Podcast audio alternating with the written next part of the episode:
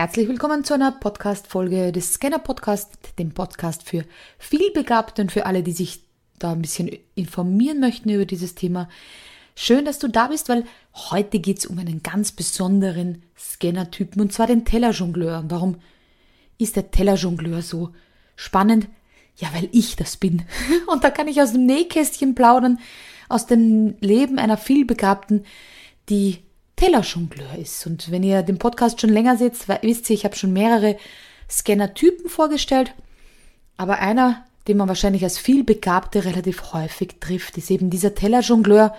Das ist eine Person, die viele Projekte gleichzeitig in der Luft hält. So wie eben jemand, der im Zirkus arbeitet und mehrere Teller dreht. So stelle ich mir das immer vor. Und das Besondere an diesen Personen habe ich gleich zusammengefasst und möchte ich dir heute ein bisschen vorstellen. Und zwar ist der Tellerjongleur jemand, der gerne Probleme löst und das meist auch schneller als ihr Umfeld.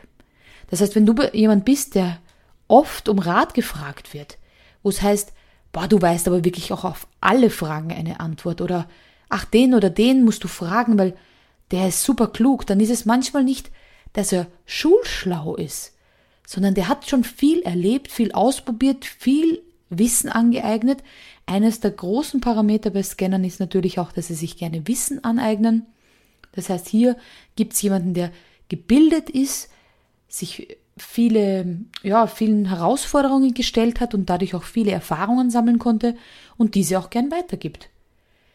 Genau, da komme ich zum nächsten Punkt und zwar, der liebt die Herausforderung, an mehreren Projekten gleichzeitig zu arbeiten. Und wenn du zu diesen vielbegabten zählst und zu diesem Typ, dann erkennst du das daran, dass du oft nur so 30 bis 40 Minuten konzentriert an einer Sache arbeiten kannst und dann das Gefühl der Langeweile hast. Mag sein, du hast zum Beispiel ein Buchprojekt, so wie ich, dann bist du so 20 bis 30 Minuten absolut im Flow, bist konzentriert, kannst arbeiten, kannst arbeiten und dann langweilt dich irgendwie wieder dieses Buchthema. Dann brauchst du wieder einen neuen Reiz. Und dann ist es vielleicht wieder ein Social Media Post oder es ist eine Antwort auf eine E-Mail, die aussteht oder irgendwas anderes. Aber wir haben gerne mehrere Teller in der Luft. Und erkennen kannst du es auch daran, wenn du ein Projekt abgeschlossen hast, wo du sagst, okay, das hat jetzt super funktioniert. Du bist zum Beispiel Hochzeitsfotograf und hast jetzt diese Hochzeit abfotografiert, die Fotos bearbeitet und dem Brautpaar übergeben. Und es kommt aber gerade kein neuer Auftritt, kein neuer kein neuer Job heran, dann wird einem schnell langweilig. Die suchen sich dann tatsächlich neue Projekte. Die sagen dann, okay, jetzt habe ich zwar keinen Kunden, aber ich könnte mein Haus streichen, ich könnte, hm, was könnte ich noch tun? Ich könnte eine Sprache lernen, ich könnte endlich im Garten arbeiten. Also die suchen sich richtig Projekte, damit ihnen nicht langweilig ist. Und das machen die auch im Privatleben. Das heißt, ich bin total gerne unterwegs, erlebe neue Sachen und kann kaum ein Wochenende zu Hause sein. Mein Mann, der viel außerhalb von unserem Zuhause eben gearbeitet hat, der wollte am Wochenende seine Ruhe. Der wollte die Stille unseres Gartens genießen und das ganze Wochenende nichts tun. Und ich war die, die gesagt hat, ja, aber wir könnten am Samstag dorthin fahren und am Sonntag dorthin fahren und das machen und das machen. Ihr seht schon, dieser Scanner ist eben nicht nur im Beruf, sondern auch im Privatleben angekommen. Dann ist es natürlich eines der Nachteile, es fällt ihm schwer, Nein zu sagen. Nein, wenn jemand um Hilfe bittet. Und oft drängen wir den Personen auch richtig unsere Hilfe auf. Wenn jemand in meinem Umfeld Fragen zum Business hat, dann liegen mir die Antworten auf der Zunge und ich kann mich kaum zurückhalten, demjenigen nicht meine Tipps und Tricks zu verraten. Also ich bin im Dauercoaching-Modus, würde man fast sagen, aber wer möchte schon so jemanden in seinem Freundeskreis haben, der immer alles besser weiß? Dabei ist es gar nicht mein Anspruch, etwas besser zu wissen, sondern ich will tatsächlich helfen. Ja, und deshalb fällt es mir natürlich auch schwer, wenn mich jemand wirklich direkt fragt und sagt, Anita, kennst du dich da oder da aus? Ich bin zum Beispiel ganz schlecht in WordPress, aber wenn mir jemand ein Problem schildert und sagt, ich weiß nicht, wie das ist, ich bin ein Meister in Google. Ich finde den Weg schon irgendwie. Das heißt, es wird dann plötzlich auch mein Problem. Ich versuche eine Lösung zu finden und will da mithelfen. Aber natürlich, wenn man dann eine große Community hat, die ganz viele unterschiedliche Fragen hat, ich kann ja da nicht für alle immer googeln. Vieles können die auch selbst und brauchen einfach ein bisschen länger Zeit, aber gerade die Zeit, das ist eine Herausforderung. Wir Scanner sind immer sehr, sehr schnell unterwegs und da kann das schon passieren, dass uns die Leute einfach zu langsam sind. Wo wir sagen, ach, das ist doch nicht schwer, komm her, ich google das schnell, zack, zack, hier ist die Antwort.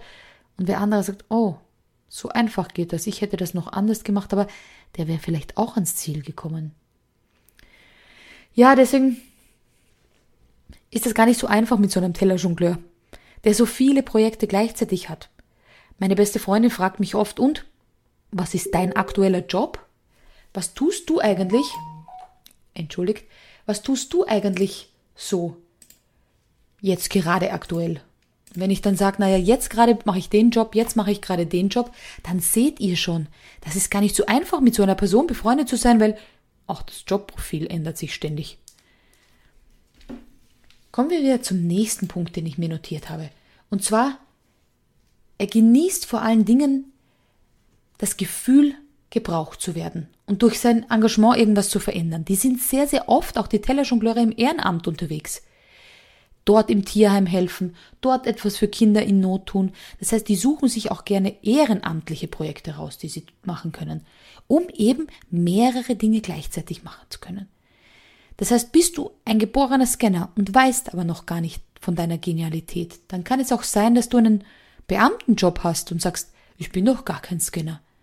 Aber privat bist du bei der Feuerwehr, bei der Jungschar, bist du noch im Kinderheim tätig, vielleicht bei Frauenhäusern hilfst du, sammelst Spenden ein, hilfst im Tierschutz und dergleichen. Dann lebst du deine Scanner-Persönlichkeit, deine Vielbegabung eben privat aus und nicht nur beruflich. Und Tellerjongleure sind tendenziell Einzelgänger.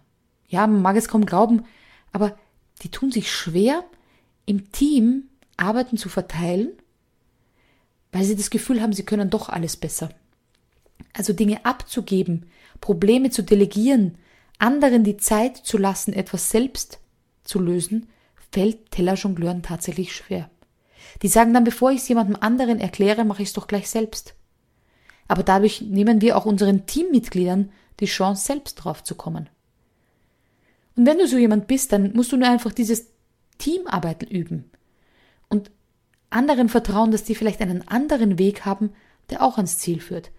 Und das kann man mit ganz einfachen Dingen. Und da möchte ich dir noch ganz kurz zum Schluss erzählen, dass wir im VIP Scanner Club jetzt erst vor ein paar Tagen ein Online-Escape Room gespielt haben. Alle Scanner, alles Menschen, die gute Kreuz-Querverbindungen haben, die andere Wege suchen, die kreative Lösungen suchen, die auch Dinge bemerken, die irgendwo versteckt in einem Raum vielleicht sich befinden. Also wirklich Menschen, wo ich sage, boah, wenn ich irgendwo eingesperrt bin, dann mit denen. Und es war so ein genialer Abend. Wir hatten ein wirklich kniffliges Rätsel und es hat uns zweieinhalb Stunden ge gekostet, also es war wirklich auch anstrengend, aber man hat richtig gemerkt, die unterschiedlichsten Fähigkeiten wurden da ausgespielt und es hat richtig Spaß gemacht. Also vielleicht spiel einfach mal mit anderen Menschen, wo du merkst, boah, der eine ist in Mathematik besser begabt, der andere im Sprachlichen, der andere bemerkt vielleicht Fehler schneller. Und so kann man auch ein bisschen lernen abzugeben und zu sagen, okay, ich muss nicht überall gut sein. Ich kann auch um Hilfe bitten und ich kann Dinge auch abgeben. Jetzt kennst du den Tellerjongleur und erkennst du dich wieder? Glaubst du, du könntest das sein? Mach gerne einfach das verlinkte Quiz ein bisschen weiter unten und schau einfach, was bei dir rauskommt. Neigst du dazu, ein Scanner zu sein? Vielleicht auch ein Tellerjongleur? Ich bin gespannt auf deine Antwort und auf dein Ergebnis. Viel Spaß dabei!